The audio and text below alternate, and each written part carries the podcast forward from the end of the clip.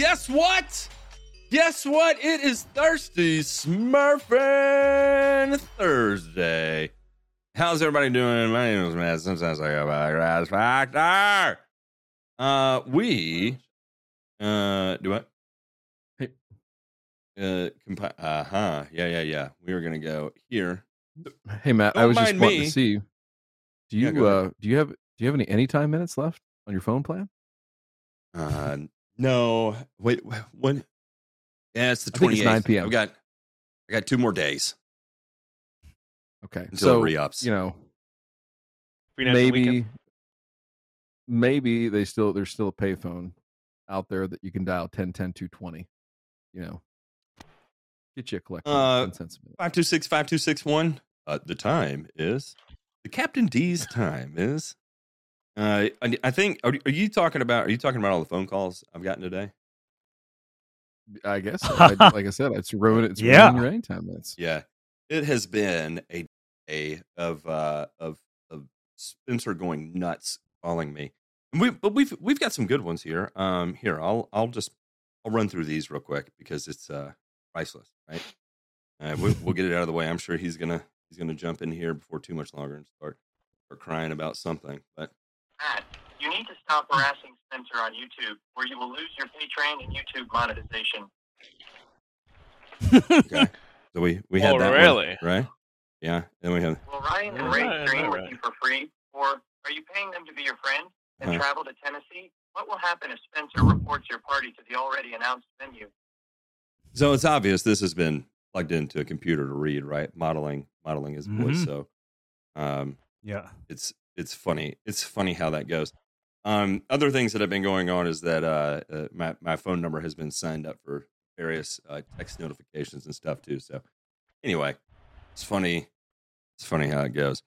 Uh, that being said, uh, we have a special episode of Thirsty Thursday today because if you look in your bottom right hand corner, who do we see there?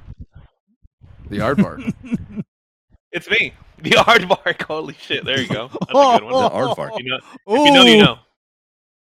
Uh, if you know, you know. Oh god. the we have we have we have uh we have Aldo here with us and uh by the way uh absolutely stroking a 4.0 right now by the way congratulations good work sir yeah. Thank you very much. Yep. Appreciate it. I've been working my ass off on this fucking school shit, bro. I mean, good As you should be.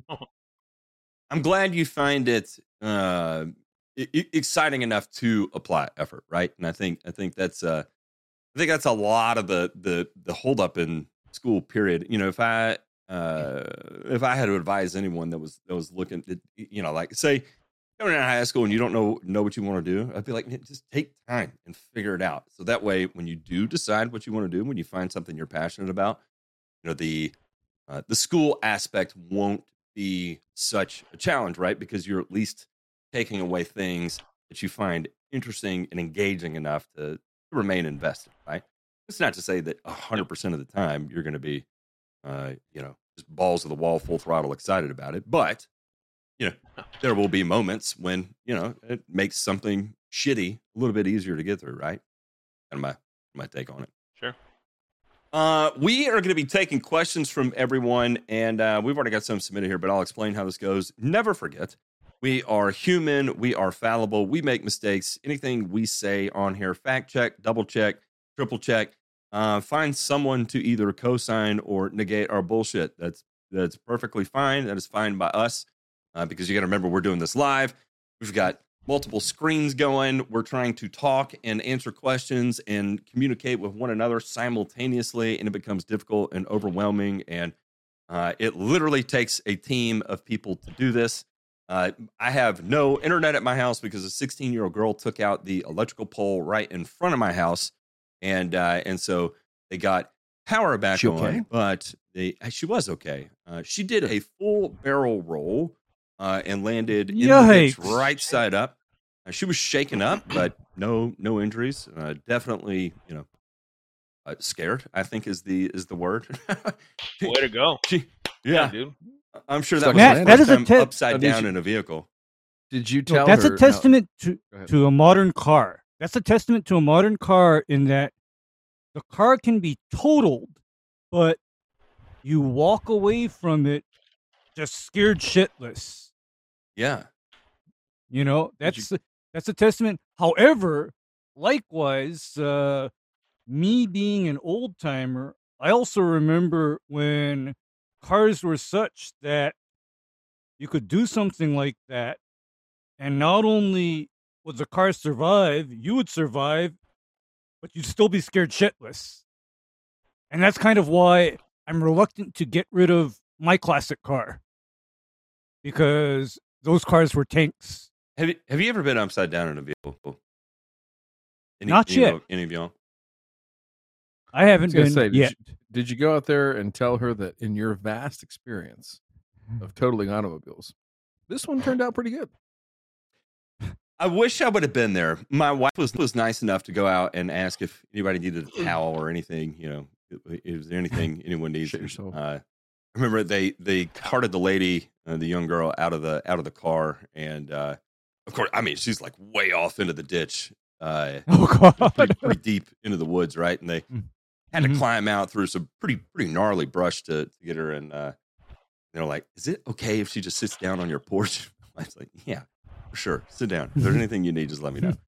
Um, but if I would have been there, you know, I, I would have told her, you know, listen, when I was upside down in a vehicle, the passenger side hit the telephone pole uh, directly in between the front passenger door and the rear passenger door, and that pinned the person in the back seat after it split uh, their femur and uh, and broke their hip. They were pinned uh, by the uh, the indentation where the uh, the electrical pole caved in the side of the vehicle, and I had to punch out the sunroof in order to get out and the third passenger out of the vehicle. And in doing so, uh, I I was uh, bleeding all over the place, and that was after the fact that I had been uh, knocked unconscious for ten minutes, and everyone around the car and in the car thought I was dead.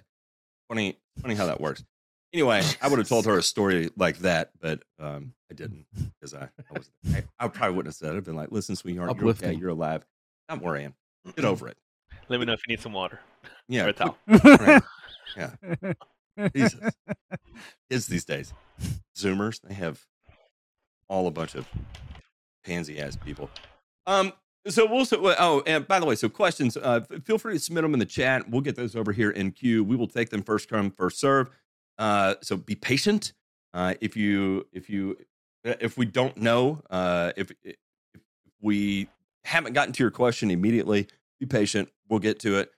It just may take a little bit longer. Uh, we're going to take questions for 45 minutes, so we're going to call it. That'll give us a chance to finish answering them, uh, and then we can move on with our life. Uh, the first one here comes from Patrick Squires. He says, "Is CEC readings from a soil test company BS, other than if you sent in rocks?" Uh, I don't know where the idea would come from. Are CEC readings BS? Uh, What does that even mean? uh, I, I, Like, I don't you- know. What, what, what, um, well, maybe, maybe, maybe he means. I'm just going to interpret real quick.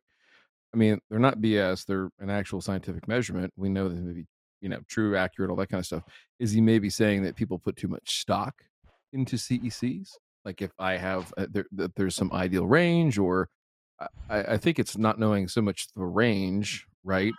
It is more about like when you have a specific level, right? Say like mid to upper single digits, for example, versus you know something in the low twenties. Like you would manage those soils slightly differently, not much, but slightly differently.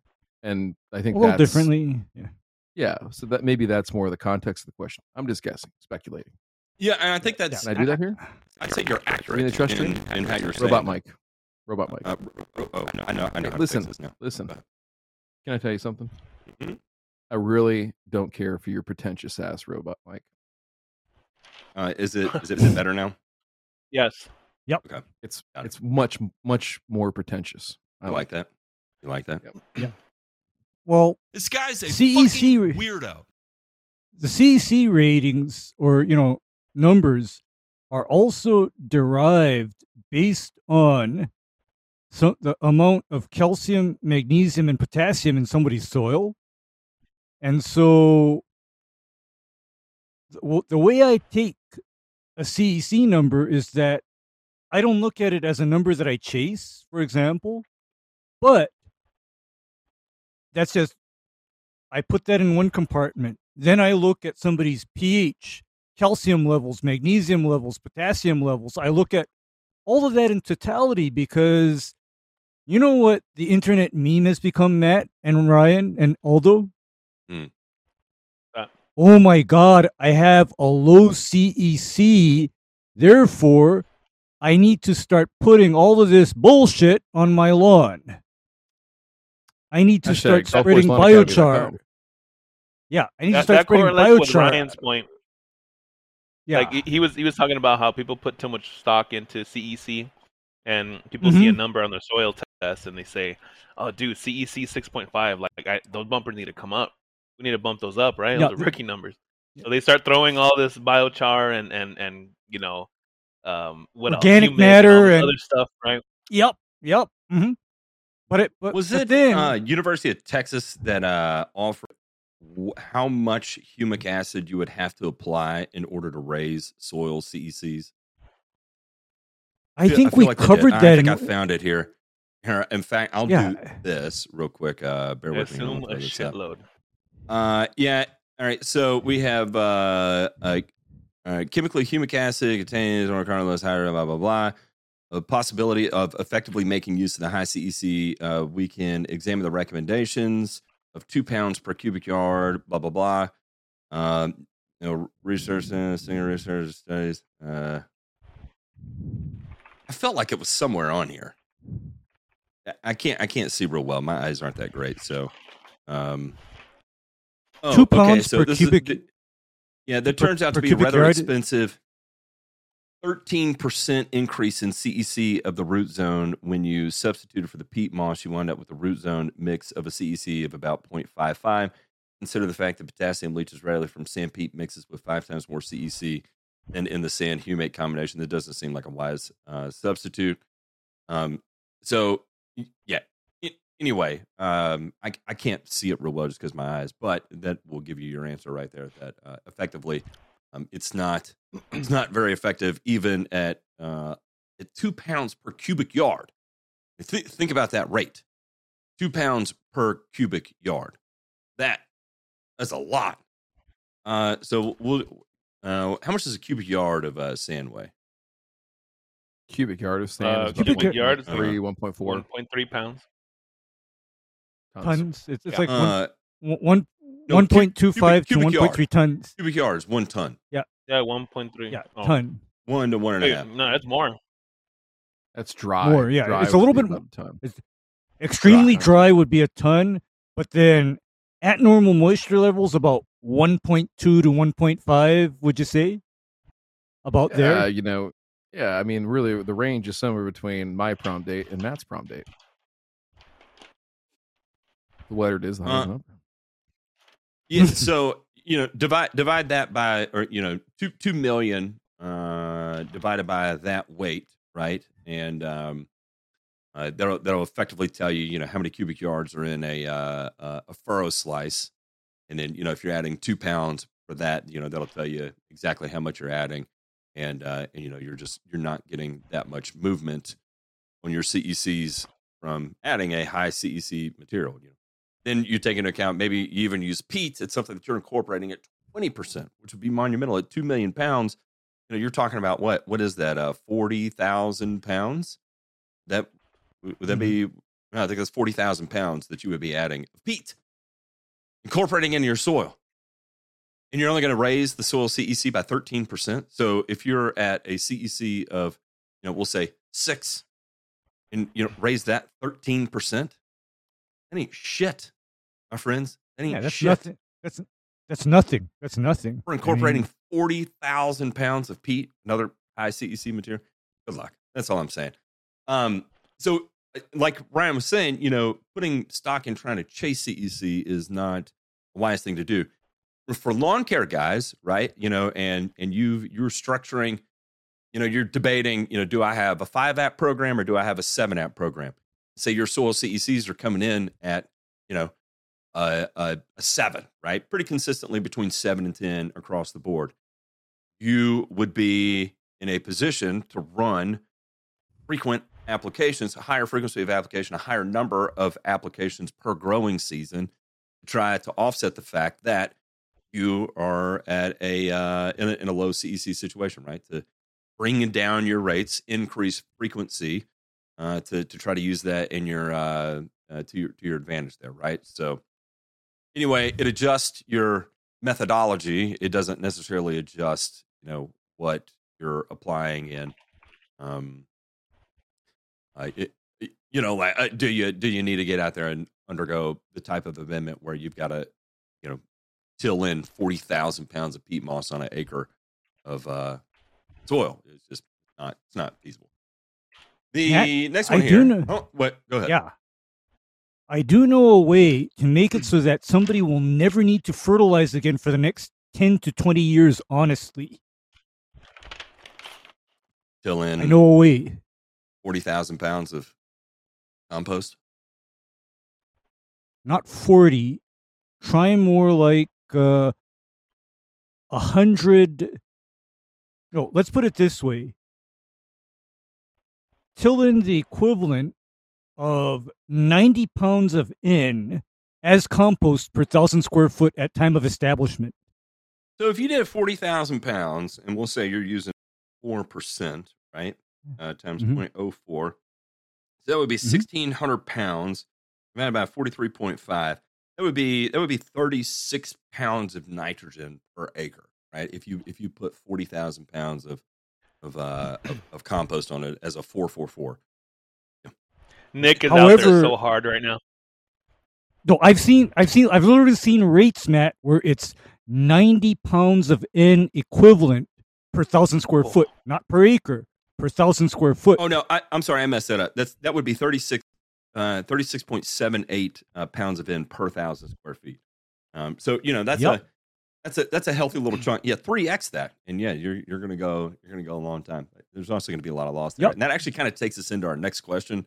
Uh, Fax Mhm. and Do said, uh, Fax and you, what are your thoughts on natural nutrient cycling in soil instead of synthetic or organic fertilizers?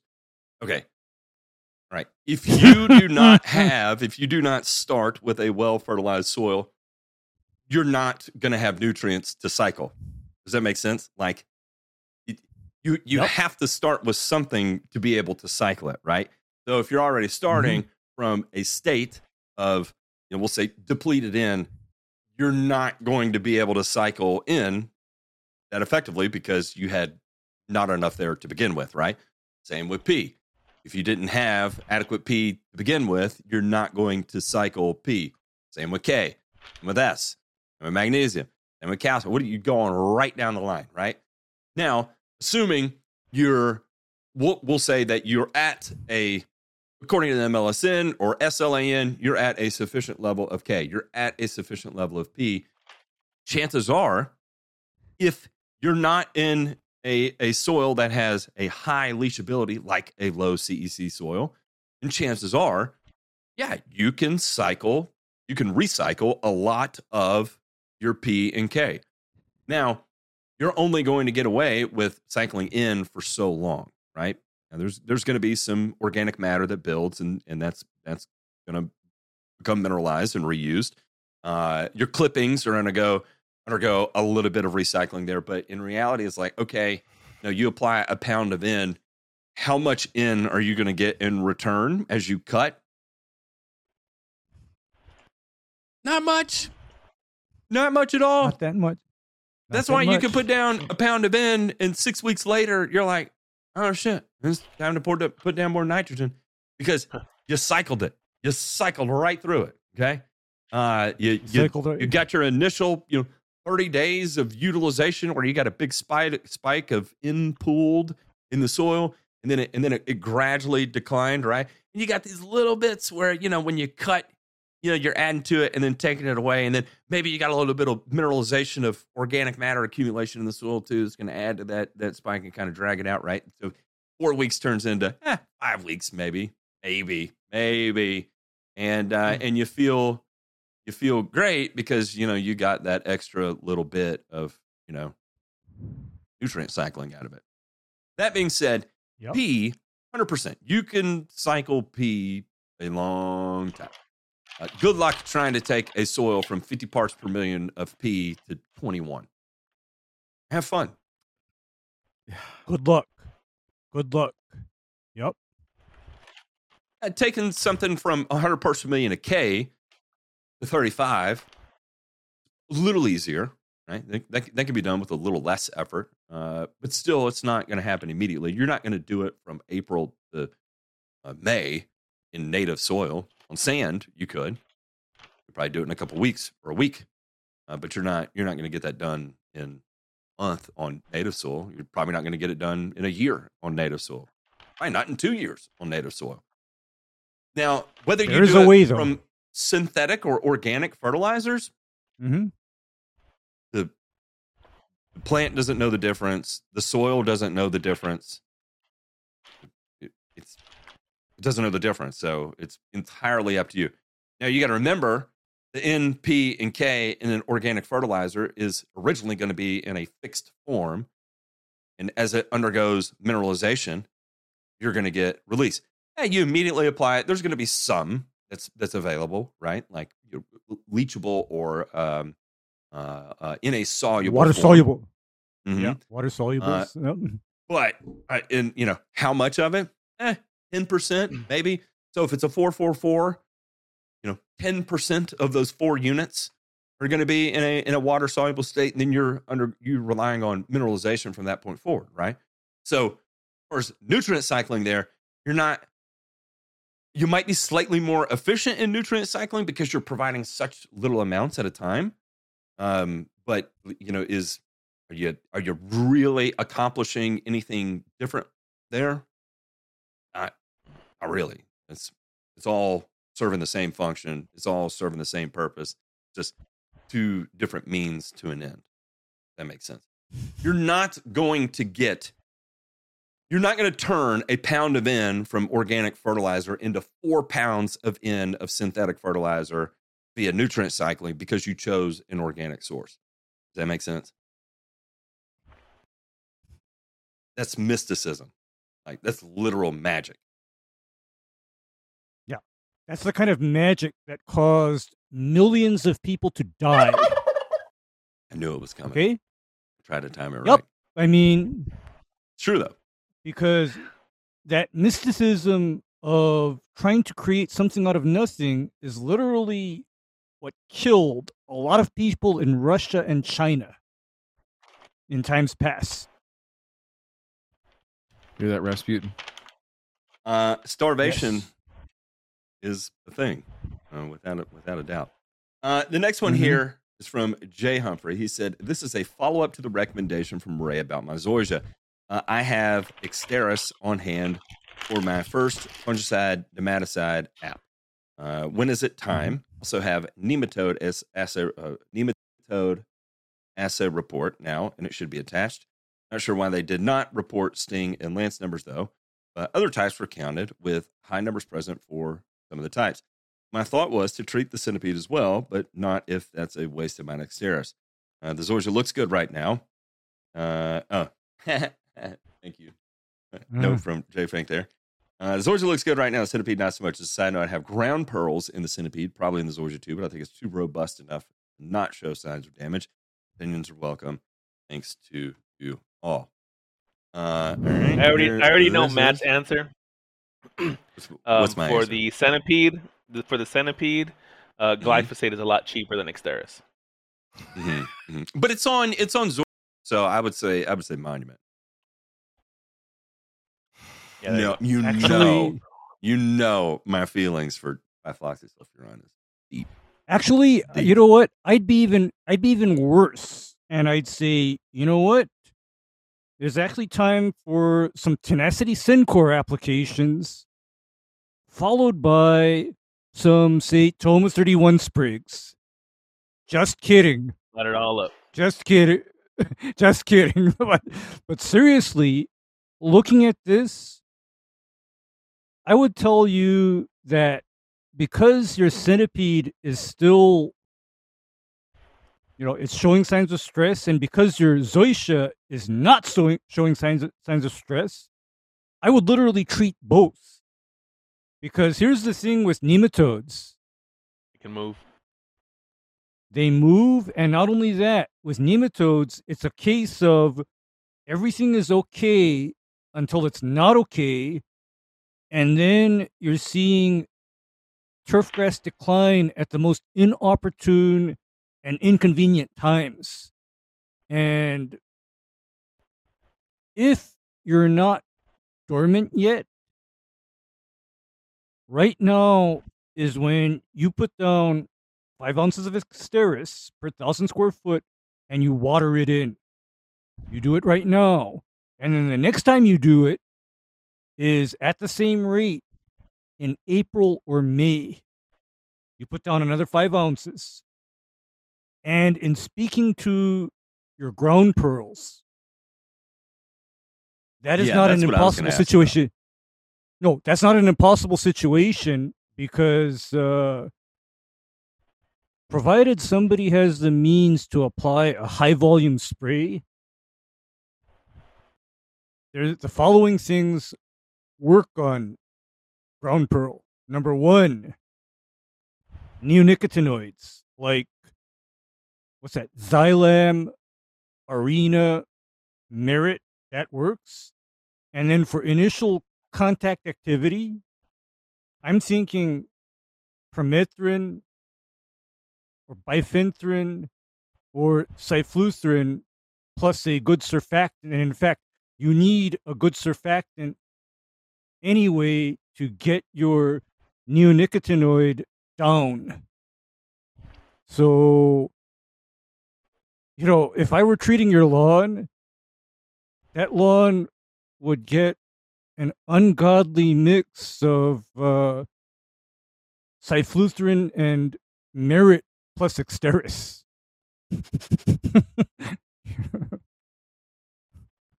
That's a bomb. That's a It's a lot. that's a yeah It's a lot. legit a legit amount of uh of, of nematode pressure here too, without a doubt. Um, yeah, that, that that's what that's what I noticed because what right before we hopped on the show, I was looking at this nematode report, and you know what I think? I think this guy was lucky enough to sample from areas where the nematodes actually were, because a lot of times what I hear from people is that their turf grass is in obvious decline, but then when they send it in to get analyzed, they cannot find any nematodes. But then, you know what that University of Florida researcher, what that Bryan Unruh said?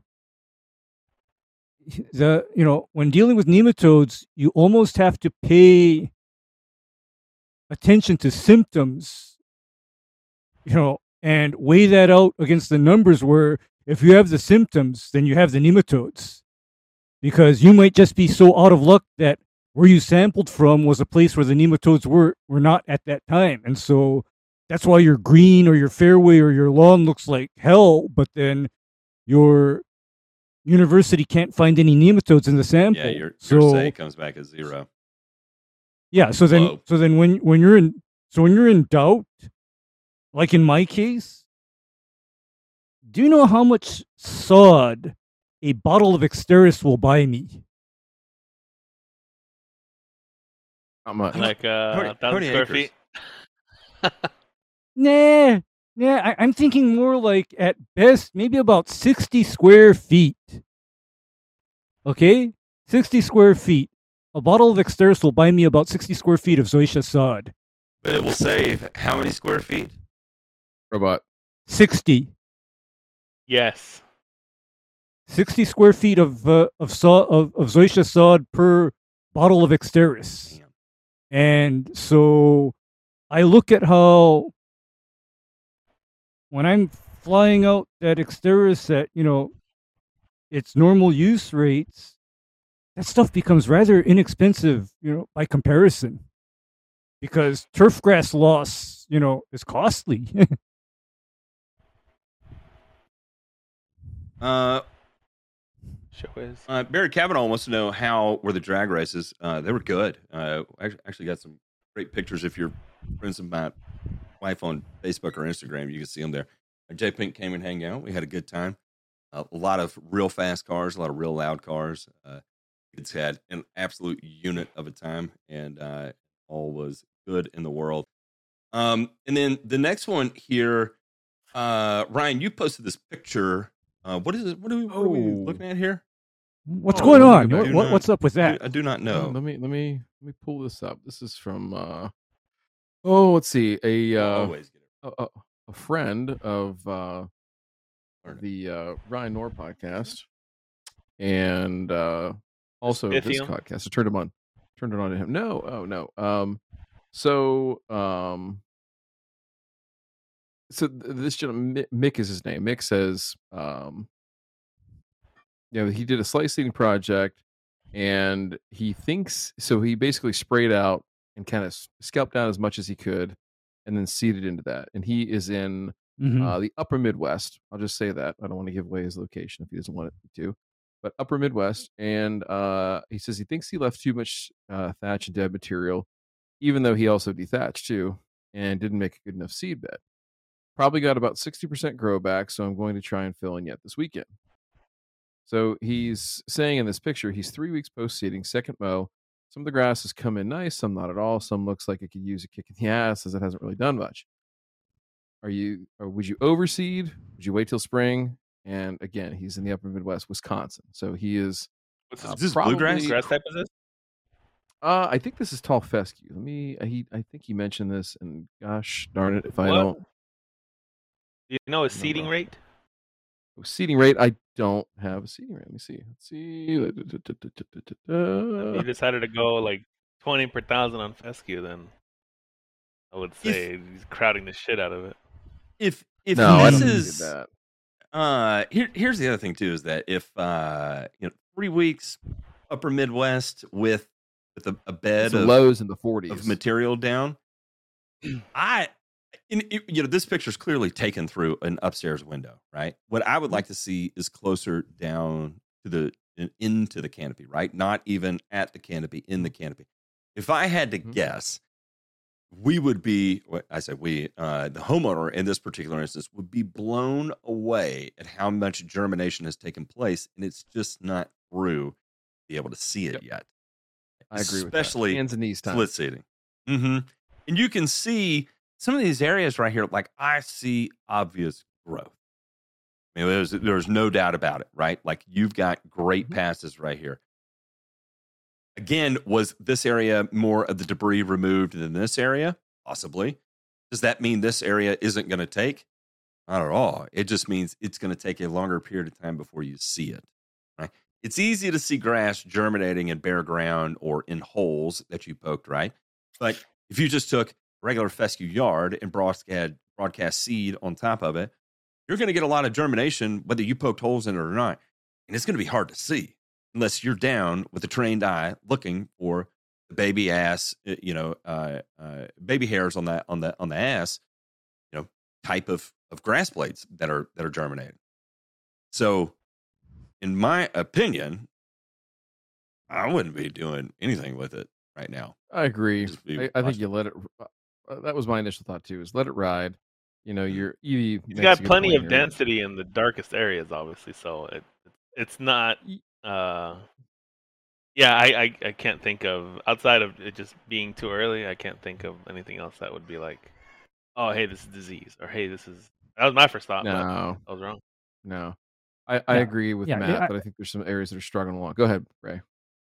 Yeah, yeah. I think this is just a case of uh, patience. Just uh, let it come in, and uh, only thing I would offer is, you know, once you see this level of germination or greater, maybe just a trace of nitrogen, just a little bit to kind of like boost it along. But other than that, I don't Uh, think this is uh, catastrophic.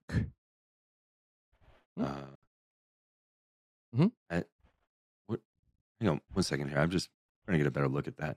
That. Mhm. Um,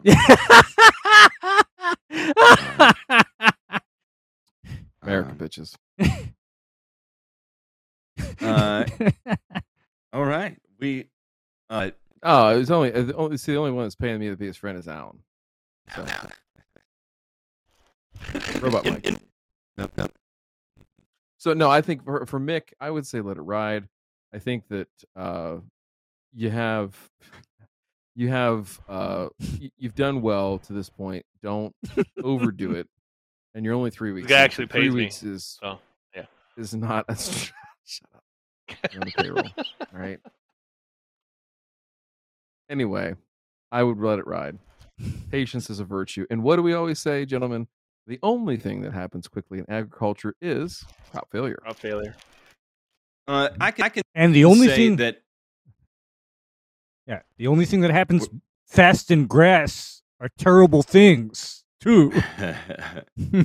uh, I have done projects with like uh you know pretty pretty thick stands of of crabgrass, right? And you know it's it's one of those things that you get out, you hit it, do do like a Pylex app or something, and uh, you know I, I'll tell you right now, I am not going to take the time to get out there and meticulously scalp it to the ground and rake it all out and do all that. Like, no, man, I'm trying to trying to get get the seed down, do what I know is going to work, and then move on. You know, and and continue to make money for the rest of the day. And yes, and that level of density of organic matter that that's there, it is a little slower to catch on and catch fire. But when it does, it does, and then you've got nothing to worry about. It's just you you did the right steps. Trust yourself. Uh, what is what is this? No, no airbags. We die like real men. Evie said Okay. Matt is so pretentious. He has a fancy mic and uh, headphone, and I did. I commandeered uh, J Pinks today, and uh, I am.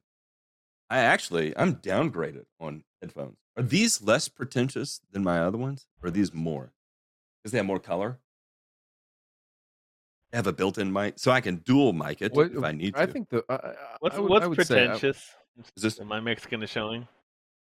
uh, What just that is- you're trying to be something that you're not. That you're you're you're you're fronting. like I believe is what the the street Oh, term. front. You are right, I a get you. fucking pussy. yeah, yeah, I know- yes. you know, I mean, the, I think the most pretentious thing would be if you had a custom earpiece that was, you know, made for your ear ear canal.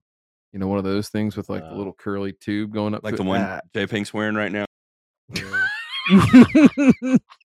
My brother had some of those. He had his ears molded. that yeah, his his AirPods, his AirPods. Yeah, leave the man alone. I, I think J Pink only owns like one T-shirt. I mean, what would what would they think about that? Yeah, and it's the one I sent him. It's tailored though. it's tailored. Oh. it is. It's it's Uh, cut for his jib. Mazama Blue says, I have a mono stand of Kentucky bluegrass, Mazama, doing okay in shady areas. Recommendation on other grass to fill in the trouble spots. Any tall fescue that would blend well? No, I, no. I- not that I know of. I, but again, I don't, I don't it, have let it fill in. this. Yeah, that I, that that would be I uh, would my put- guess. what- would be just like let it was that? grow. It's Mazama mean, and doing good in the old is shady areas. That's what I'd want to know. I, I think you know turf type tall fescue might be a good bet just because it's going to match up best texture wise and also be uh, perennial the most shade tolerant. I just don't know that uh, one. I think it's more prone to getting a little bit bunchy if you don't plant it in the right. If you're overseeding into it, it's really hard. I think to get it to balance out. You know, in terms of the overall look of the lawn. So if you have a mono stand, especially, right? Like matching up that color, you got to nail it. Otherwise, it's going to be like, Yeah. oh, there's the ryegrass, there's the ryegrass, there's the ryegrass. I Mm-hmm. think with uh, I, I I'm really not up on the most shade tolerant or best uh, turf type tall What? fescues, but but uh, that's what I would look into just from a shade tolerant standpoint. I think you'll be it could be okay there. Yep. All right. What's Evie got? Domain, Domain knows better than I do. Uh, where? Oh, it's taking us over here. What the? He says, "Why am I getting dew spots in my front lawn? The leaf indicates edge of circle." We'll throw this up over here, and uh, I will flip screen so everyone can see it. And it it looks it looks like this, right? So you see these dew spots that are in here. Why are the dew spots only showing up in certain areas and not others? Different grass, different grass. Yeah. That that's Could be uh, a different grass. Uh, it could be Whoever's more OM there. In the uh no, this is different grass for sure, different texture. In the first, like I'm going back in the chat and I'm looking and from far away, it's definitely got the Poa triv look to it. It's a duller, lighter Mm. green on the bottom. Bent? Yeah. tell, yeah, Yeah, you're right. No, I don't think it's bent. I'd, bent. I'd do yourself a little ID here. Let's look at, you know, Evie, check out the bud shoot, check out the ligule uh ID key on uh rough bluegrass, Poa trivialis. You're gonna see some some hairs in that collar right around the ligule. So take a look for that. See what you got. But yeah, bent grass, easy good giveaway is rolled the bud shoot, not folded. So just to make sure, but I don't that look like bent to me. That looks Yeah, like bent. Uh, Let's spray tenacity and find out. You could do that. I Ooh. mean, it's really not a bad way to do it. You know what? I'm- You want you want to roll the dice on that You know- though? I don't know. Yeah. Well, you know, Poa triv, Poetriv lights Seems up when people manic. use tenacity. And then at that point, when you know when the uh, when the Poa triv is lit up, you can know where it is, and of course, Evie, when you know where it is, you know exactly what to do with it at that point, don't you? Well, J J Pink makes a great point in the chat. He's asked if if Evie has gone to whatever it is, Lawn Care Masters Academy or uh, to Ginja's channel to do the Ginja's- five point yeah. inspection, and then listen. 72 if- po- after you conf- yeah, after you confirm that it's actually Poa triv, and you get really mad, you can go to serialdomesticabuser.com and you can learn how to beat your kids to take out that aggressive energy. oh, other other side. Yeah, oh yeah, that that one. Other side, yeah, Your that side. Matt. Just get I was gonna say, do you, Yeah, do- you know, is that why you is that why you do elbow those, to those the, lap the is that why you do those lap Was pulls and so those those mad. delts? Uh, Yep. Yes. yes. The whole whole point of doing lap pulls is to make sure you knock their ass out. They don't ask you any more questions that they already know the answer to. You know Uh, what? I I think that's the yeah. The big fail Just was to throw throw some walked away on video. some things at the wall. Is there anything that you can apply to lessen uh, uh, uh, dew adherence in the mornings? Yeah, Wetting Wetting there's- agents, there's Matt. several- Mm-hmm. There's Wetting agents. You're breaking yes. surface tension would would cause Yep. that. Yep. Uh, oh, let's see Right, here. and- There's uh in the in the on the other uh, uh side of that right like if you increased uh hydro hydrophobicity at the surface i'm i'm i'm guessing i'm thinking out loud here you know could you uh increase artificially exaggerate the um the uh, accumulation or appearance of dew you know so say for instance and and the reason why I ask is that because these are so uh, defined, circular in nature.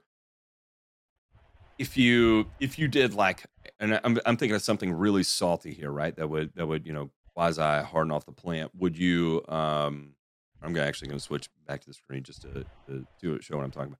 It is so circular in nature, right here. If you if you had like a calcium nitrate in the tank, and you know maybe it was residual, and you were making an herbicide application or something, you spray it, you know, you get you get a bit more uh, uh, of a of a of a hardened off, you know, thicker uh, cuticle in the leaf. Would you see in that particular instance, you know, a higher accumulation of, of dew or an exaggerated accumulation of dew? Um, Silica. totally throwing shit at the wall. Silica, even. silica. And what about uh, something like an oil that would literally make the leaves repellent to dew Period. Totally Maybe- repellent. Like I'm Did thinking. You Like did you apply an horror film? herbicide with a with a methylated seed oil uh, uh, or something? of the sort? Mhm. I think Okay. yeah. Uh, that, Go ahead. that that's just like other possibilities there because uh, I've seen methylated seed oil do strange things to how the grass re-wets later on. For example, I've seen it happen. By, by the way, uh, I love Mitchell products. May Yeah, good Mhm. good place. Good place to start. shit. But, uh, Dew Cure is one option. Uh, I know that uh, it, it, its functionality in that space is pretty good. If I was going to uh, do something on, say, a uh, a fall this time of year basis, and I was looking to prevent dew. So uh, Vivax from Precision Labs, and there's a there's a couple of uh, private label products that they make in that space too that are basically a copycat of that. But Vivax is really good as a dew suppressant for probably like five, maybe six days under ideal conditions if it doesn't get rained off, irrigated off. Oh, there he is. Hey, um, you are I like to use- fucking pussy. Yes. Um Vivax is nice. Uh way one of the ways we use it here uh, in the northern part of the transition zone is on Bermuda grass. Well, you get a dual effect, right? So I can I can prevent 90 plus percent of my frost when I have frost conditions that are going to be present. And also I'm getting wetting agent into the soil at an opportune time and building that up over time so that when we go into winter, the likelihood of uh, desiccation. There's a lot of work that went on at uh, University of Arkansas. I think Doug Karcher, Mike Richardson, those guys did a lot of work on this piece about um, you know using wetting agents as a tool to prevent winter kill on uh, vegetative Bermuda grass. So there's a dual benefit there. So take it for what it's worth. Yeah, I I- you know, Evie's saying, you know, it's it's not about the dew. Just curious on why it's happening. Again, you know, Different grass, different texture. total.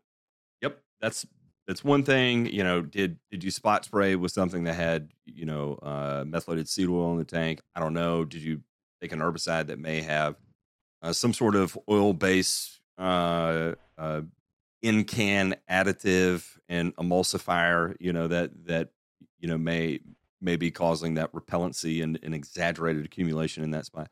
I don't know. My um, my guess is though that uh, like uh, Demay said, you know, it's a it's. Um, let's see here. We have J Farm said 19 days in renovation. Am transitioning into deep and infrequent watering. Now we are slated for a week of 95 temps. How should I adjust irrigation? Five minutes syringe daily and every other day watering temps. I mean, you're 19 days in a reno. Like how how what what percent coverage do you have? Okay, if you're 19 days since germination or since you threw seed down? Did you throw seed down? I mean, if you've got already, you know, we'll say like all germination has taken place and it's obvious that you have 100% coverage at this point because it is a renovation, then, uh, you know, once a day, Once a day is fine. Yeah, I think you'd be sufficient there. You could probably get away with every other day. Don't tell anybody. Um, uh, you, you getting a little a little risky at that point, right? Um, but still, once a day, Yeah. like mostly germinate. Oh. So yeah, I- I mean, one once a day, you're, you're still going to be okay. Uh, you know, just Yeah, you know, make sure you're getting you're getting a good amount of water down, right? Like if you if you Yeah. flip it on for five minutes and then you know an hour later later you come back and your grass is wilting, and obviously you didn't. That's not down enough that's water. not enough. Yeah, I'll say this because, too: 19 uh, days into a renovation, and you've been, you know, watering. I'd say you've got a fair, a fair, you know, table, you know, that you have to pull from, right? So, um, Mhm. the, the volumetric capacity of your soil is uh, is pretty, pretty, uh, pretty, pretty charged up right now. So you got a little bit of leeway to be able to get away with something like once a day watering. So I wouldn't, wouldn't worry about that at all. Once a day watering. And here's how I would figure a once a day watering I'd water enough such that when it's time to do the next watering the next day, the sur- soil surface is dry, but then deep down, there's still sufficient moisture.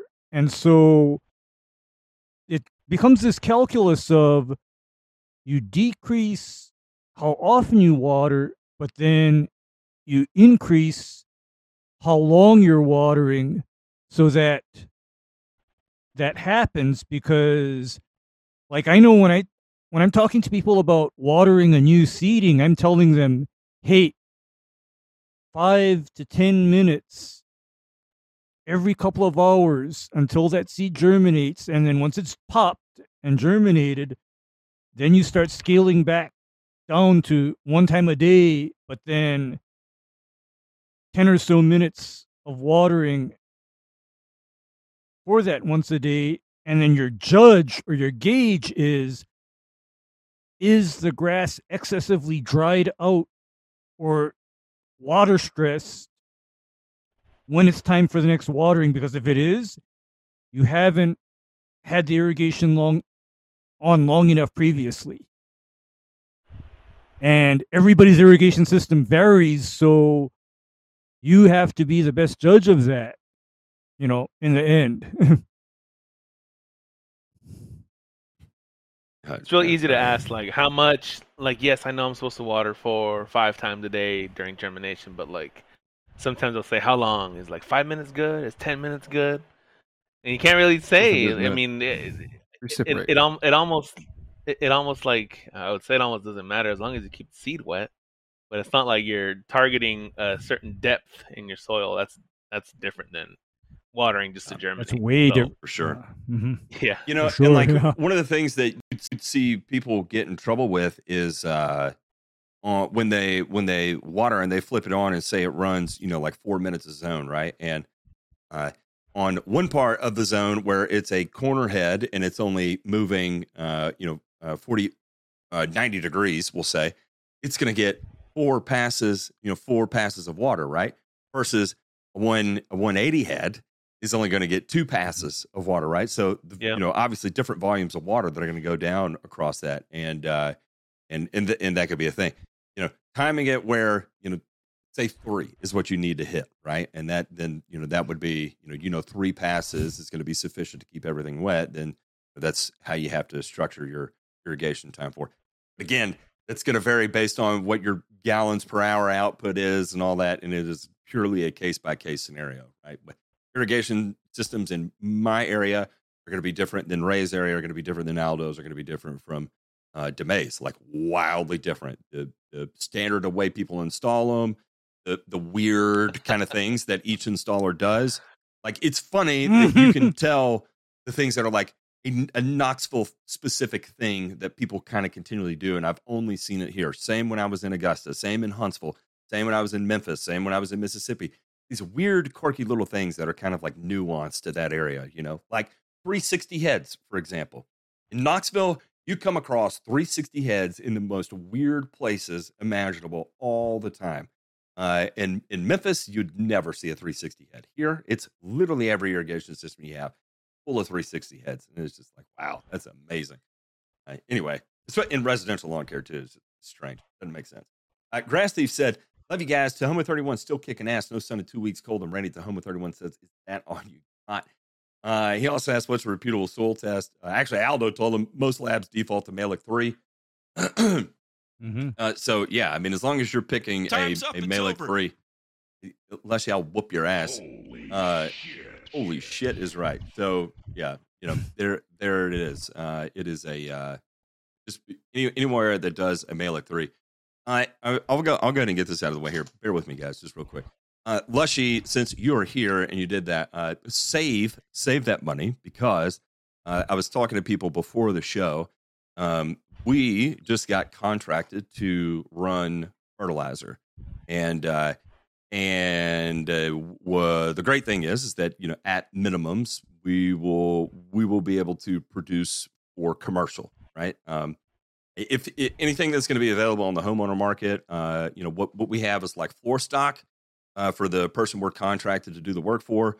Um, uh, you know, obviously we'll we'll we'll put that in uh, in Nor's hand and let him figure that out as as need be. But because we are contracted to do this, we're going to do base granule. You know, some of it is going to be like the NIMEX stuff. Some of it is going to be uh, closer to what uh, what we were doing at, at Carbon Earth, more of a one to one there, uh, including part of some of what we're going to be doing it, at truckload minimums are, is going to be is going to be centered around uh, a poultry manure too. Mm. Luckily, that piece of it I won't have to touch, but uh, some of the some of the others that, that are going together. So, Lushy with Lushex, uh, that is very much a thing that is going to be happening over the next uh, three months. So, uh, put that put that back into your pocket because I've got I've got three months to make absolutely as much uh, uh, as, humanly possible. In fact, it, he just got timed out by JPink to, to do it. Um, and anyway, as that as that kind of develops, I'll I'll talk more about it. But you know, so starting somewhere in in uh, in October is funny. I was I was actually texting with the May today about some of the weirdness that's going on, and then uh, tonight, all all of a sudden, I got a, a strange text and a uh, and a signed contract. So uh, anyway, for certain uh, we will uh, we are What? we're going to be doing a big big chunk of fertilizer here. Um, I keep I keep getting getting phone calls from dude. If he calls back, I'm gonna I'm gonna go ahead and answer it. They did they did leave a voicemail. Do you want to do you want to hear this while we're while Yeah. we're on air? Let's check. Yeah. Congratulations, you well. won a cruise to the his Caribbean. being transgender, Asami has rotten teeth. Can this be fixed with more potassium? Yeah, yeah. so Jesus he's Christ. uh, well, here, let's hear it one more time. Will time. that be okay with his kids being trans? Wait, wait, wait. I, di- I, I missed I missed this part. Oh, Will Matt be okay with his kids being transgender? Uh-huh. Asami has rotten teeth. uh-huh. Can- Uh, okay. Will Matt be okay like with how his kids being transgender? Asami has rotten teeth. Can this be fixed with more potassium? Uh-huh. Uh-huh. hey Matt, I, I I love how I love how her name was pronounced Asami. That was great. Yeah. I love it. I know. If you know, you know. On brand. On brand. oh yeah. Uh-huh. Uh, Asian in the streets, Latin in the sheets. If you know, you know.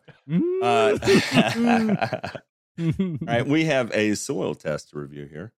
Uh, Oh yeah, this is all good. right, This let's is see. good. Let's see what we're going here. Let me let me flip this over so we can see what's going on. All right, so I'm gonna zoom in a, just uh, to fetch. yeah. is this uh There we go. different pieces of land or uh this yearly? is all one field. This is uh this is whatever eight samples, eight nine samples out of the same Damn. field that Yikes. is uh this is a sod production field that's getting ready to get turned I over. got that phosphorus over there. Uh, y- well, Holy shit. I think some of that is compost on that bottom. Like, let's ignore the phosphorus numbers there and let's look at those top six. And let's look at those pHs that are hovering right around six, you know, 5.8 to 6.2. 6.5 is an outlier there. Uh, and the interesting thing here is if you look, the CEC on these soils is pretty low, but the composition of Mhm. these soils is not sandy. These are like a like a clay loam soil with that kind of and, and no Uh-huh. OM in this test. What is the na- name of that clay that is low CEC? There is one, and I cannot remember the classification of it. Let me look. Uh, do you remember off the top of your head what that is, Ray? I think it's something called Montmorillonite, if I if I remember rightly. Is that is that is that it? Uh, I'm gonna I'm gonna a low this into Google. CEC clay. Yeah, yeah, it is a other- thing. Yeah, it's a low CEC clay. In other words, it has minimal ability to retain nutrients. Actually, I think I have a lot of that in here in Uh. Hawaii. I think I do have it. I mean, see, I kaolinite should know is going to be at 10 megs, which is uh, which is pretty low. Uh, then you have illite and smectite, which is going to be you know up around 25, which is going to be more indicative of like the clays we want to see, right? Uh, so ca- cal- Mhm. uh, kaolinite is is actually fairly fairly low too. Um, let's see, another one. Uh, you said Montmorillonite, right? hmm Where does that Where does that fall? Because uh, No, Montmorillonite is on the opposite end. That one's really high, 80 to 100 megs. That- eighty to hundred. Okay, okay, that So I, That it, may, it may have been the kaolinite that I was thinking of. Uh, you know, Yeah, sub, sub 10, 10 or pretty low for uh huh. clay. Because because you know what I'm guessing. What if this guy's soil is like killinite and gravel? So then, therefore, he actually has like material that basically has a little bit of clay, and the rest of it is like silt and gravel. So there's actually not much in there to hold on to anything in actual practice. Because you know when somebody says kaolin, what I'm thinking of is like uh you know the you know pottery clay, Matt? Uh huh. Uh huh. You know that fine pasty like I want to say grayish clay, for example? Uh huh. Oh, pasty. That's more thought you said like- tasty. No, that's more like Kildonite, and as such, uh, it also comes down to the fact that that kind of clay is excellent for making pottery, but it's shit for growing crops. That would be kaolinite. Uh, we got another one here. I think it's got a little bit. Uh, where the laboratory? Where's the where's he right up one? How about Mike? Uh, this, this is be returning. Cool. Uh, look, looks like looks like they have a pretty good good deal here on. Uh, let me- throw this up on this window.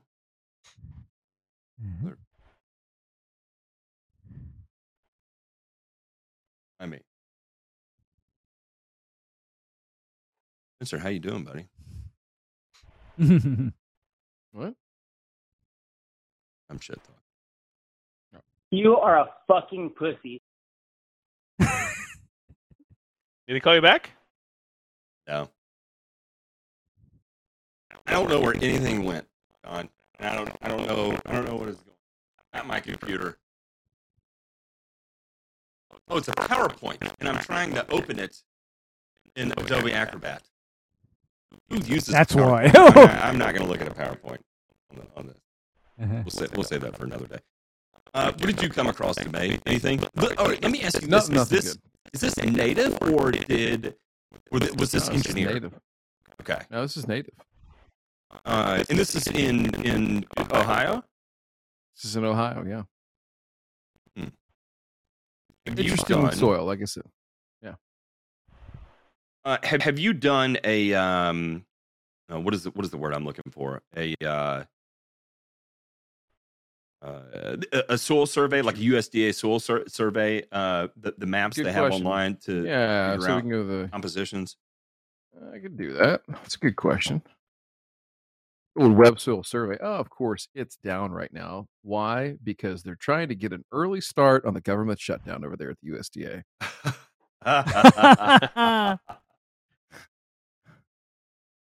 So I don't know. So interestingly, uh, I'm going to say some names. Wow, this is amazing. You need to get a more, way more pretentious mic for J Pink. One of those made her- I BNR made her really to angry. Get your new damn microphone there. Uh, Yeah. do you, Do you know where Newark, Ohio is? Uh, in do, yeah, about an hour Columbus? about about an hour east of Columbus. Yep. Yeah, Wheeling, uh, all of those areas are rich in kaolinite. Um, And this would Uh, be Washington roughly, Township. roughly, roughly in between the two, which they're not Okay. really close together, but, but in that general vicinity. yeah. yeah, so mines for kaolinite are in uh, uh, Belmont County, uh, Fairpoint, Okay. uh, Washington Township, uh, Uh-huh. Everett Sound Rock Quarry in, in Licking County, Ohio. Uh, those are all, those are all kaolinite mines. Okay. There you go. Yeah, the, uh, Okay. the last couple are, Uh, are, are real close. Just call back. I'm go- I'm going to hold to the microphone. and We'll see. What, oh, he can't didn't talk. Well, a little bit. Sorry. I know. Amazing. You are a fucking pussy. Yeah, eat your feedback. Funny how that works. My, so my point in saying that is that um, bringing that up about the mines is that it makes me wonder: could this be in an area with a with a fairly rich deposit of it? Um, another thing I want to ask too is: um, was this graded down pretty aggressively when it when it was originally placed? No, I mean this is literally um, what was up? a crop product. No, it was a crop production field for years, uh, and it's in a little bit different terrain than what you would think. It's it's very hilly in this area. It's like southeastern Ohio, so um, you know it's kind of like you know not like a valley per se. There's there's definitely uh, there's a uh, a creek that runs through the middle of it and all that kind of stuff. So it's uh it's definitely unique. It's not just like you know you think Ohio, you think open cornfields, soybean fields. It's not like that. Um, so yeah, I think topography. It could be you know um, you know the glacial outflow in some of these areas was pretty significant, right? So like the glacier the last ice age, eleven thousand years ago, didn't make it that far south. That's why there's still hills and the you know the Appalachian Mountains exist and all that kind of shit. Um, so I don't know. I, uh, it's interesting that when I saw that soil and I saw that low pH, low CEC, but I knew what the soil texture was, and man, ah, something something's not jiving here. So yeah, Yeah, bring it to the you know, I- and- I don't know uh, with with kaolinite what uh, uh, pHs typically are. I, in fact, I want to say Demay that is that is a large percentage of the clay we have here is kaolinite. If I recall correctly, I Mhm. could be totally full of shit on that. Um, other areas in Ohio, uh, southern Ohio, would be Clarion. Uh, I'm sorry, Jackson County, Ohio, uh, Lawrence County, Ohio, um, Scioto County, Ohio, Adams County, Ohio. Down there in southern Ohio, there on. there's a bunch of kaolinite mines as well. Well, and so again, where what that tells me is those are all areas that were not glaciated, right? Uh-huh. And didn't have major outflows, right? So a lot of that is truly native soil and parent material of what was there, and so uh, yeah, that's uh could be what we're dealing with. So maybe That's we'll crazy. do a, a clay analysis on this, and we'll try to get the clay particles classified. Yeah, yeah, yeah, yeah. Oh my god, how cool yeah. would that be? Yes. I'll Oh, do it. Soil and- I wish I knew soil a company that texture used do analysis. that. Well, more Yeah. than more than a textural analysis, right? Is just like we would get, you know, a soil texture analysis would tell us like sand, silt, clay, Elemental composition. and one of the most well, eh, yeah. So one of the most obvious things that we do is like a particle size analysis of said sand to understand what size it is, what shape it is. Is it rounded, sub-rounded? Its angularity, right? Is it uh, a very angular sand that packs really well, um, or is it you know a, a- little bit easier that it just kind of setting on top of one another? So uh the same thing is we can classify clay particles too um and we can get that tested to understand what the parent material of that clay is so uh there's a bunch of different you know reasons why and actually i think i know somebody hey, Demay, deals with Hey. yeah Uh, kaolinite, kaolin clay is uh, typically acidic. Pure kaolin is Hmm. going to come in uh, around a 4.5. Uh, ju- Judging Hmm. on your uh, your your calcium and magnesium levels here, in in terms of of you know, your, I'm talking about this purely from a pH perspective, but your your your composition of that much magnesium along with what I would consider, you know, a fairly normal amount of calcium, Mhm. right? right yeah I could see where you're moving a a four five right as a base, uh, you know, high percentage of composition uh, clay up, you know, to a, a six, right? Because I would expect that that much. I think you would be high pH, right? But I think with any other clay composition that is not that acidic, I would think we'd be seeing like seven two, seven four, seven five. Is that more typical for for your area? very much so yeah. I mean uh, uh, mostly uh, most soils here are going to be north of seven even getting up into ray cover your ears. We grow a lot of grass in seven five plus. It does fine. So um that's my thing too. I i I wonder now with uh, with that uh count at clay if we're in a situation where almost like the inverse of say like the caliche soils and dfw right? Could you even put enough lime on here to move this number you know? You can find out. well and that that's what i wonder uh, like, when you look at that buffer ph i wonder if that's true to like parent material. I, I don't know that's that's interesting. I, i'm going to go down the wormhole of getting the clay classified first because i need to know Yeah, that is that is. I'm curious to see how that comes. 'cause, I mean, let's be honest, that is cool as shit.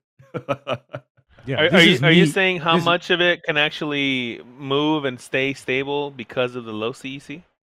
just like just the inverse of your situation aldo where you have to put a metric buck ton of citric acid and sulfur to even become in a position to move the number i wonder if it's the inverse here with lime right? Because of the parent material and its nature in the soil right? In the in the root zone essentially. Is there enough lime that could be put down? And we'll i guess we'll find out. Let's get the clay classified first and see soil texture analysis where we stand sand soil clay. I think the most recent one he did send me one. Let me do this real quick. Bear with me. We're, we're spending a lot of time on this but it's an interesting one. It's definitely an interesting one Um, get out and find it here. Let me just pull this up under my text, and this is Big Dick McGee. No, I'm kidding. That's not true. Uh, let's see. Two so so. Let's see. Is this the? So this is from several years ago. It classifies as a clay loam.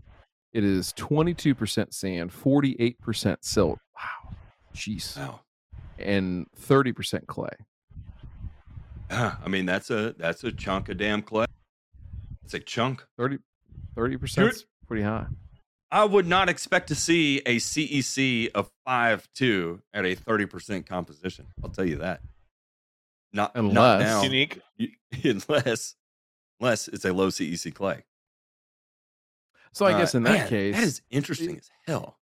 Well, and the other thing too that you know I've noticed this out there before, and we've had conversations with this grower before about how um, nitrogen applications, and, and we knew that it, it was low pH, so particularly like he uses a lot of urea for sod production, and you know, I mean, you have a pretty good sense of like, hey, if I apply urea at X rate, you know, quarter pound, half pound, whatever, on Kentucky bluegrass, for example, I should get X response.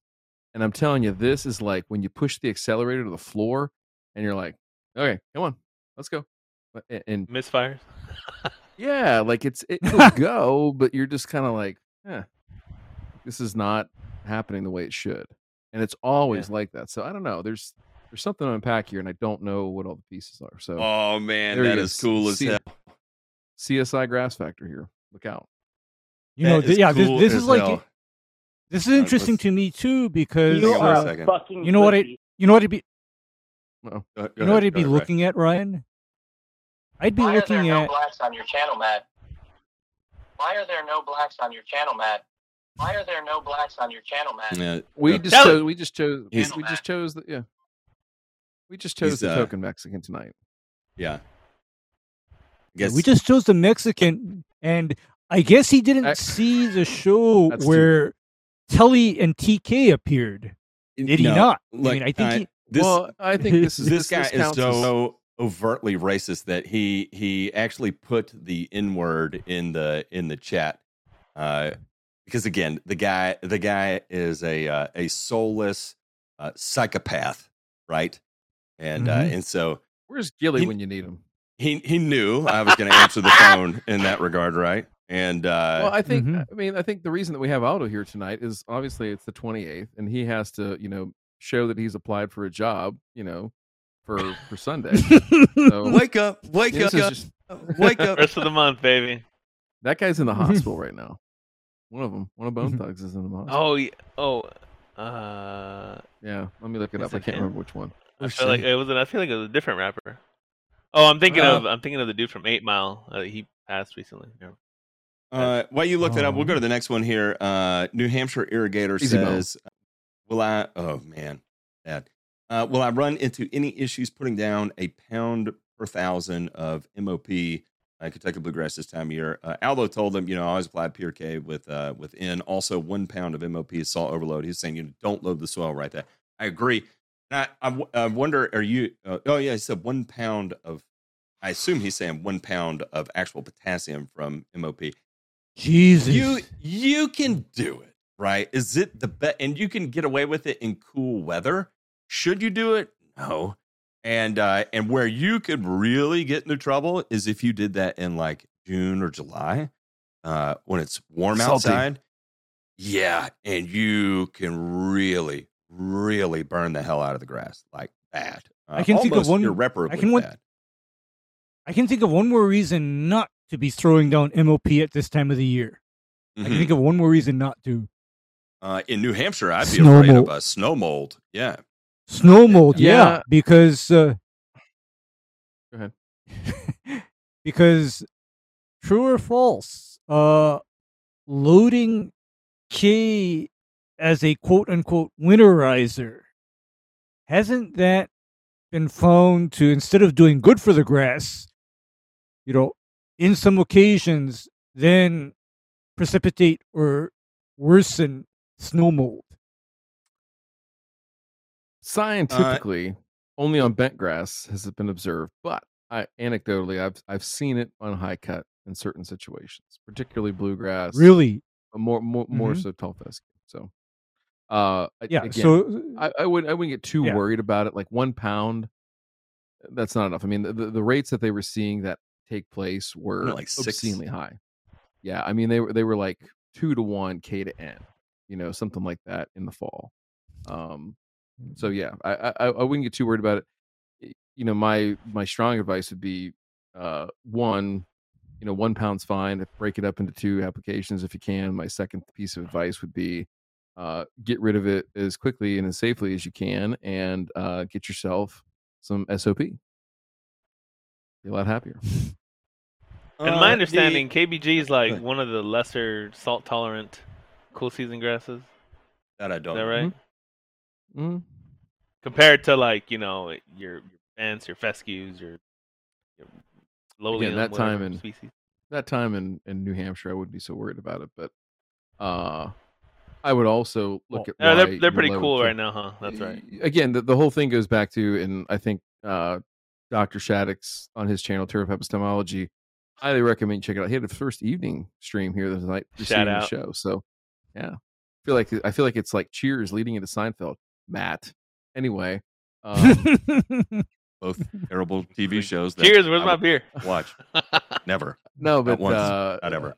I, I, the point there is that you know again what do k applications get you in terms of turf response not a whole lot so perhaps right maybe uh, the better thing besides that sop and and doing that which again going back to you know some of the stuff you might hear on youtube and things like that you know stress response there's there's certain things that yes you can elicit but you also might look at potentially like uh, a potassium acetate product something you can spray you Mm. know in in little in small increments over the course of the year particularly at stressful times it's a very efficient way to get k into the plant so take that for what it's worth Uh, I Evie mean, says. let's ask. Sorry, go ahead. You know, because I think that at this point the question has to be asked: Why do you need to apply that much K? Why do you need That was to my do it? Who first told you question I asked him. Yeah, yeah. When- Why? As soon as he asked that, my first it? question is, why do you need so much K?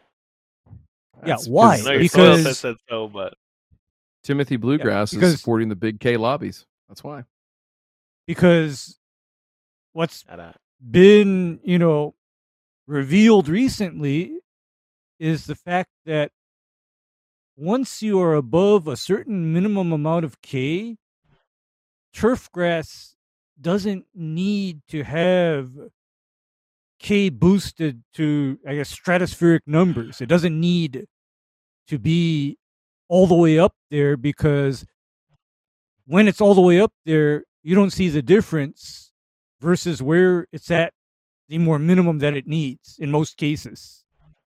Uh, Aldo, uh, uh, Patrick Squires here, uh, MSU found wide variance in salt tolerance between Kentucky bluegrass varieties. I, I don't know if that's Michigan State or Mississippi State. I'm going to say Mississippi State because no one, no one likes Michigan State.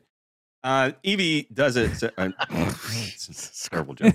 Evie does it says since CECs are cations, would adding cal mag via lime increase your CEC? Not Uh, realistically. it's gonna it's not gonna increase the sites Yeah, It's going to it's going to increase the number though. gonna- it will increase the number.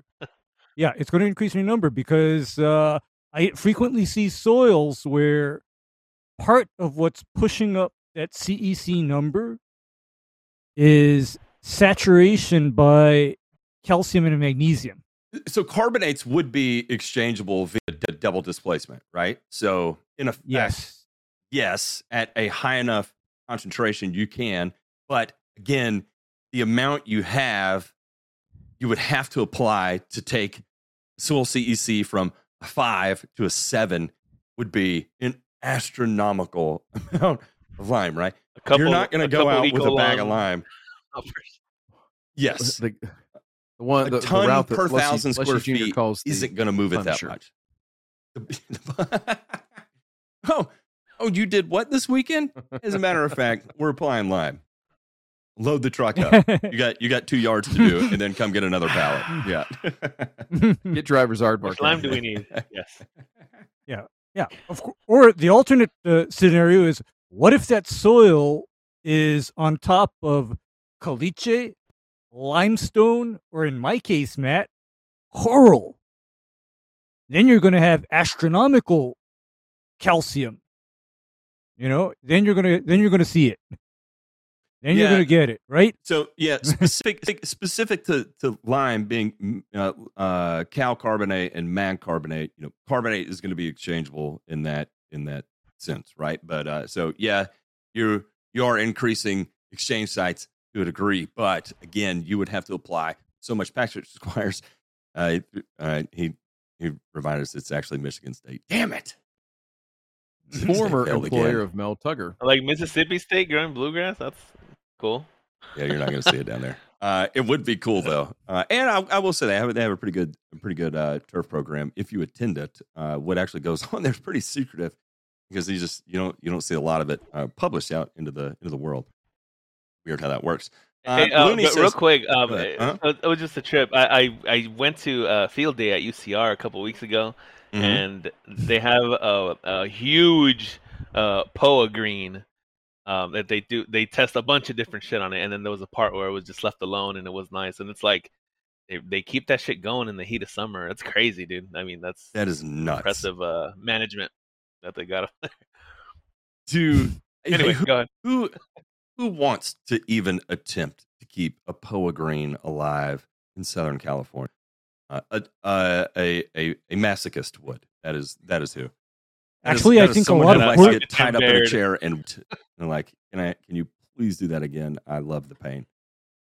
I, I think a lot of golf courses are basically forced by default to just maintain POA wherever it c- comes up and grows. It just it's like it comes up and it's there and unfortunately the best tool for eradicating POA is no longer available. Uh, Looney said for patients with herbicide restrictions, what products could be applied as a non-selective? Ideally, the soil could still be seeded into later on. Um, with herbicide restrictions, say you have to go 2,5-B exempt, right? Like finding something systemic in that regard, you're probably not going to, you're not, you're not going to find anything systemic. So you got to find a good burn down product. And, uh, things that are going to be relatively seed safe quickly would be like fat, uh, uh, fatty acid esters. Um, I mean, hell, you could go out there with a high enough rate in a in a in a good nozzle of uh, horde oil and and you know be non-selective about it. Yeah, you start you start moving into you know acetic acid, especially high concentration like glacial acetic acid or something. Then you know the, the the rate of residual there that could potentially cause you problems, and then just the handling of it in general. I would I would probably stay away from it, but uh, fire would be another one. Heat, right? Like a torch would be would be a great a great option in that regard. Uh, seed immediately right into it behind it. Um, what do, uh, what do y'all think? You know, fatty ester, fatty fatty fatty uh, ester esters of fatty acid or, or soaps. You know, I think would be uh, okay. I think Actually, fire they're would be number acetic one though. acid. Is that what scythe is? Acetic acid. No, Scythe? No, no, no. Uh, Scythe is a fatty acid. Uh, I think Uh-huh. it's called uh, like nonanoic or pelargonic acid, something like that. I mean, that that naming is based on the number of carbons in the fatty acid chain. But to answer Looney's question, if I couldn't spray out yards with Soul Stealer anymore, what I would literally get myself is I get myself a steam boiler. And then I tarp that yard.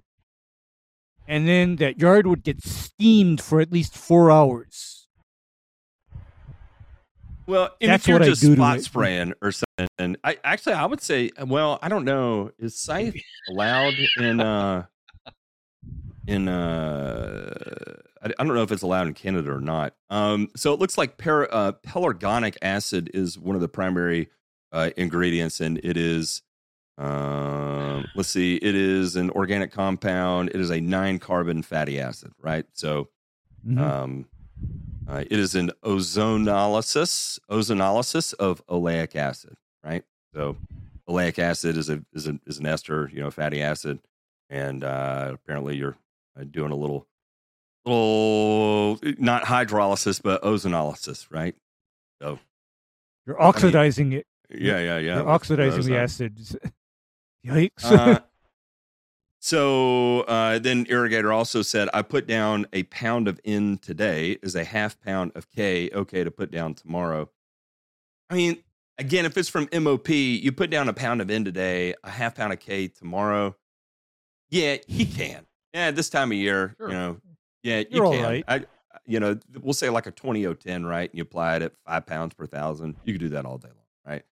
Um I'm, I'm think I- don't know how soon, how long ago you put down a pound of K, uh, but if you, if you did that like a week ago, and then you're going to roll into it with uh, a pound of N and a half pound of K, you know, a week later, eh, maybe get an additional week and then and then do it. But uh, if it's been two weeks and you put that down now, you're fine.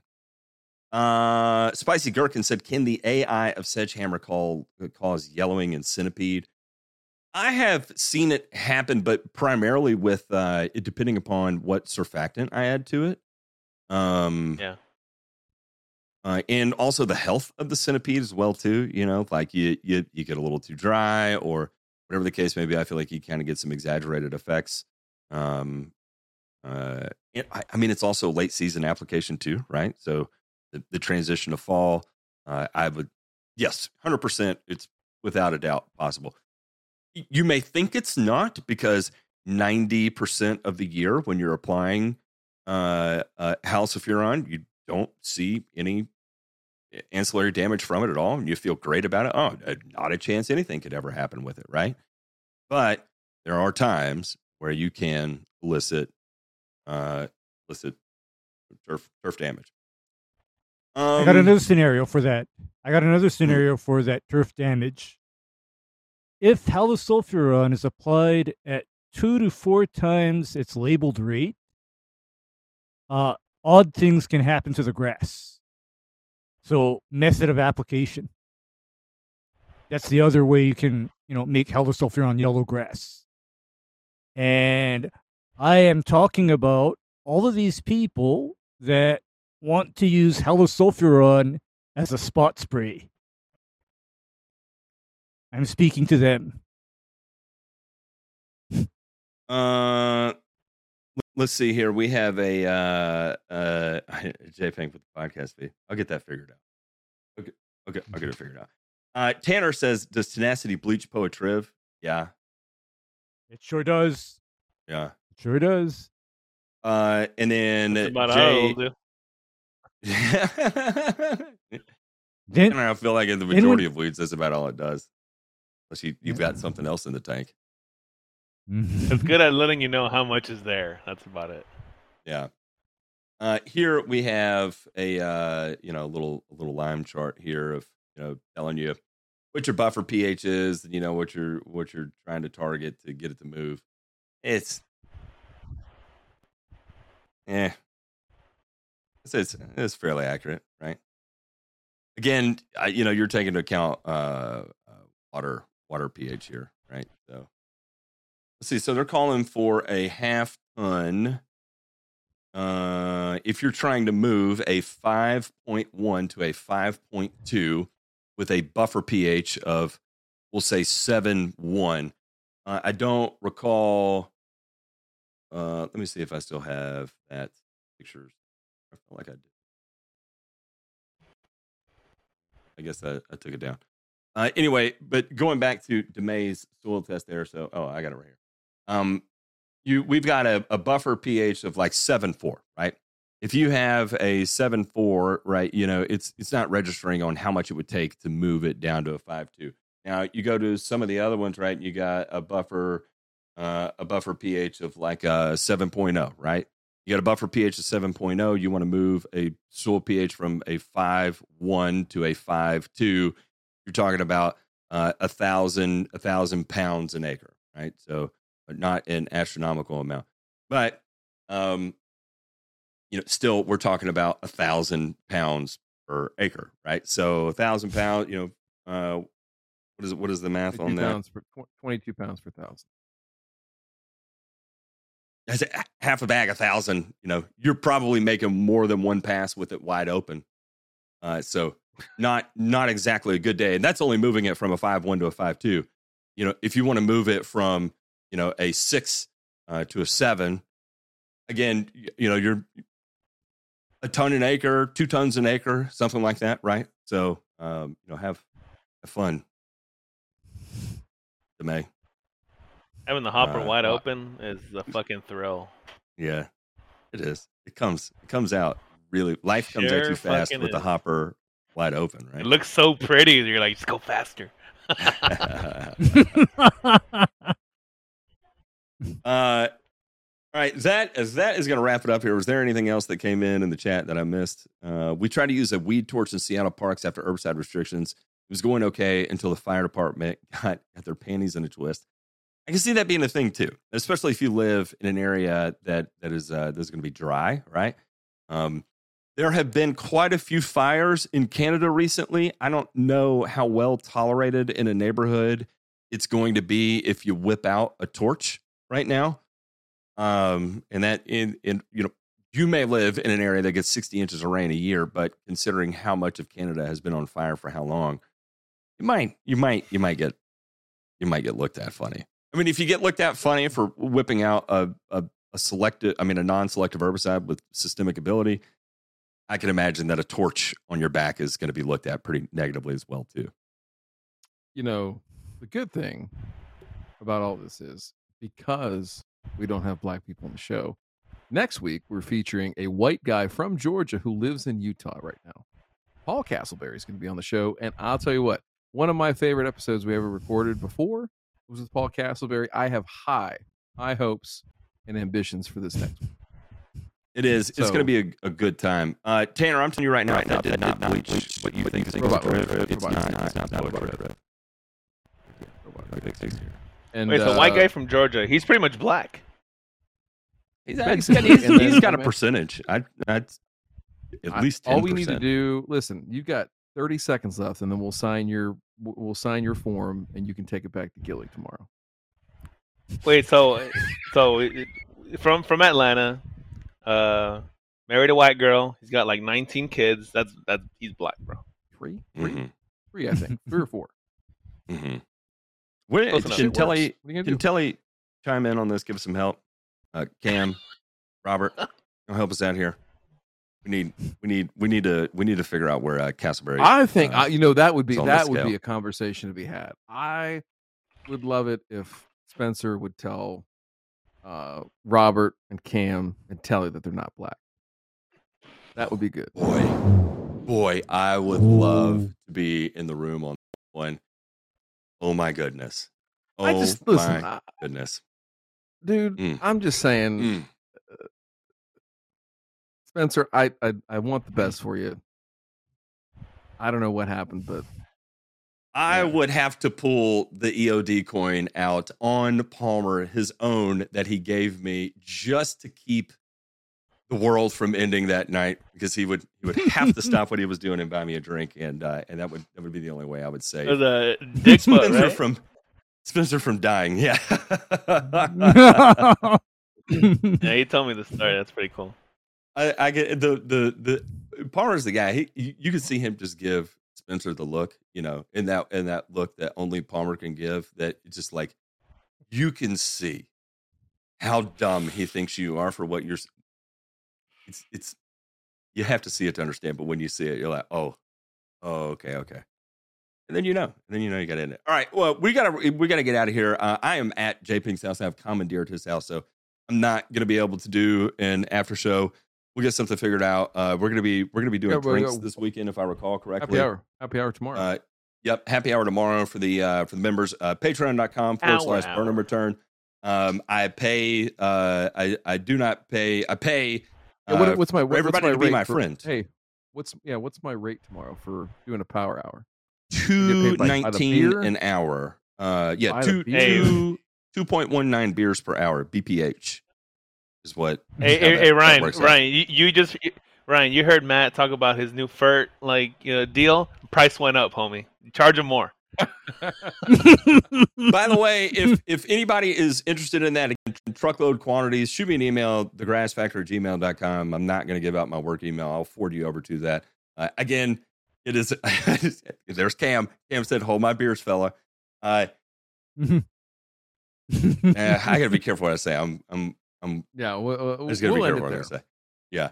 Uh, uh, uh, again, truckload quantity for any kind of custom formulation on that. Uh, feel free, email me, thegrassfactor at gmail.com. Otherwise, patreon.com forward slash burner return. For the price of a beer, you can hang out, you can do power hour with us, you can do all the fun things we do. Again, if you're not of means, no harm, no foul. We ain't mad at you. Uh, if uh, if you don't like dudes talking about dude stuff in the way that you know we can, which is going to be crass, uh, and, uh, then then you know no harm, no foul. But what I can promise you is that you're going to be exposed to a community of people that have one interest and one interest alone. And that's learning as much as they possibly can about not just turfgrass, but in all aspects of life. And everybody that's a member has value to bring uh, regarding various aspects of life, uh, whether it be law, uh, uh, uh, uh, audio design, um, whether it's flying helicopters, flying airplanes, for Christ's sake, uh, health, Antipsychotic drugs. surgery, antipsychotic drugs, uh, uh, muscle building drugs, and androgens, uh, uh, estrogens, progesterones. We we covered the Narcotics. nootropics, narcotics, um, thing things that that go small boom, big boom, uh, uh, and, and of course all our favorite pesticides. You know everything from prodiamine to uh, monosodium methanearsonate. You know we've we've we've got it all figured out. Um, did, I, did I leave? Did I leave anything out? Okay. Hey, Everyone- listen, in the in the Huh? In the Yep. in the in the in the spirit of our guest and in the spirit of the diversity on You this show, are a fucking pussy. Mm-hmm. uh, let's go, let's go out with Aldo saying, eh, you know, giving us the "Viva la Grass" factor in uh, in Espanol. I don't know if you can say. Can you say grass factor in Spanish? What's that would be? Say sped? I don't know. Grass factor, uh, Almost- fac- factor del césped, o factor de pasto. See, see, don't the pasto. Muy bien. See, This yeah. guy's a fucking weirdo. Uh, yeah.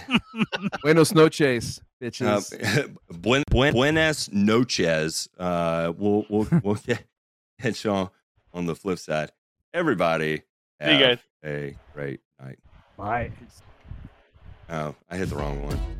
Whoops. I just I wrecked everything. Wrecked it all.